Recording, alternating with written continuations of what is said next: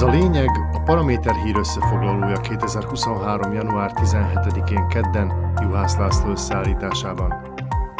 A lényeg támogatója a Kaufland, ahol az új évet árzuhanással kezdik. Keresztet vethet az új többségre, Edward Heger. A leváltott miniszterelnök kedden egy Facebook bejegyzésben elismerte, nem tudja összegyűjteni az új kormánya megalakításához minimálisan szükséges 76 parlamenti képviselő aláírását. Szerinte a kudarc oka, hogy hiányoznak volt koalíciós partnere az SAS szavazatai. Az SAS szerint alapokat újra kell osztani, az egyes pártoknak pedig lehetőséget kell kapniuk újfent megküzdeni a választók bizalmáért. A kormányfő hamvába holt kétségbeesett kísérletének kudarca után most már teljesen nyilvánvaló, hogy idén előrehozott választásra kerül sor Szlovákiában. Heger pedig ezért okolhatja ugyan Richard Szulikék SAS-ét, azonban ideje lenne egy kicsit hátrább lépni, és nagyobb látószögű perspektívából megvizsgálni, ki mindenki volt ludas abban, hogy a keleténél korábban kap még egy esélyt Fico és Pellegrini. A szabadság és szolidaritás számlájára sok minden felróható, az azonban biztosan nem, hogy szulikék elvtelenül, kiszámíthatatlanul vagy nem jól olvashatóan politizálnának. Eddigi és potenciális jövőbeli partnereinek a történtek után már jó volna tudatosítaniuk, hogy az SAS nem forog szélkakasként, és bizonyos elvek mentén politizál. Az pedig alig ha cáfolható vélemény, hogy egy olyan kormánykoalíció, amelyben egy Igor Matovics nevű túlmozgásos pojáca bármilyen szerephez is jut, pusztulásra van ítélve. A pusztulás nem is jogi űr továbbra is fenyegeti a Szlovákiában élő kisebbségeket. Hiába szerepel ugyanis már majdnem három éve a kormányprogramban, szinte biztos, hogy ebben a választási ciklusban nem születik meg a kisebbségek jogállásáról szóló törvény. És ennek nem csak az az oka, hogy a küszöbön álló előrehozott választás miatt lerövidül a kormány megbizatási időszaka. Be kell látni, egyszerűen nincs politikai akarat arra, hogy átfogó törvény szabályozza a kisebbségek helyzetét az országban. Ezt tudatosítja az államfő is, aki kedden újévi fogadásra hívta a szlovákiai nemzeti kisebbségek képviselőit.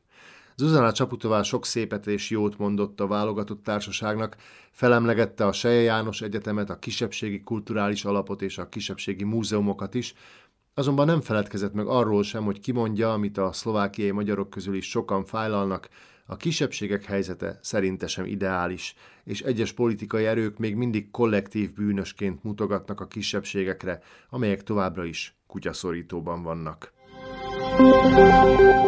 Durai Miklós mai temetésén a magyarországi kormánypolitika színe java képviseltette magát Orbánostól, Kövérestül. A paraméteren részletesen beszámoltunk a losonci búcsúztatásról, helyszíni képriportunkat is végiglapozhatják, akik szeretnek komoly arcú, feketébe öltözött politikusokat nézegetni. Nem csak magyarországi, hanem hazai politikusok is jelen voltak és szóltak Durairól. A szövetség részéről Forró Krisztián igazodási pontként, Bárdos Gyula pedig pótolhatatlan személyiségként beszélt róla. Az együttélés politikai mozgalom egykori elnökéről a következő napokban minden valószínűség szerint számos visszaemlékezés születik majd, mindenképpen figyelemre méltó életművével és vitathatatlanul megosztó személyiségével már életében is számtalan újságcikk, tanulmány, könyv, sőt film foglalkozott. Itt és most mindössze egyetlen adalék, amire talán kevesen emlékeznek, és ami sejtett valamit annak a piedesztálnak a méretéről, amelyre Durai Miklóst a 80-as években állították. Miután sikeres tiltakozást szervezett a magyar nyelvű oktatás megszüntetése ellen, 1984-ben másodszor is letartóztatják a Harta 77 aláíróját, aki összesen 470 napot töltött rács mögött, anélkül, hogy bűnösnek találták volna. A hírre rengetegen emelték fel szavukat Durai érdekében a kommunista Csehszlovákia vezetőjénél. Az amerikai penklub Gustav Huszáknak is levelet írt, melyben jó indulatot kérnek tőle Duraival kapcsolatban. A levél aláírói Norman Mailer, Ellen Ginsberg, Arthur Miller és Kurt Vonnegut. Ez volt a lényeg 2023. január 17-én kedden Juhász László összeállításában.